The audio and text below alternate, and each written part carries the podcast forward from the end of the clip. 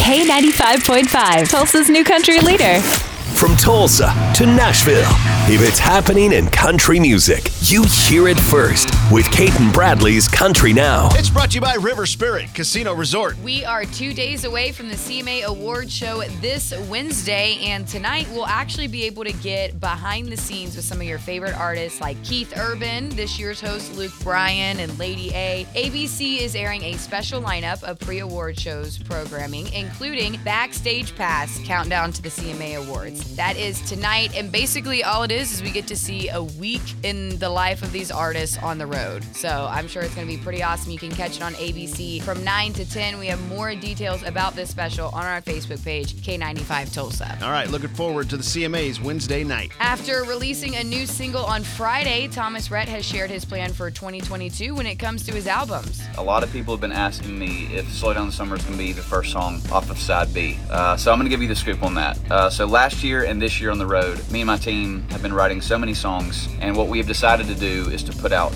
two albums next year, which is going to be awesome. So Slow Down Summer will be the first single off the next project called Where We Started, and it's going to come out early 2022. And then next fall, we're going to put out Country Again Side B. There you go. Extended plans in the future there. Love it. All right, now we know. That is your Cait and Bradley Country Now. Never miss it at K95Tulsa.com.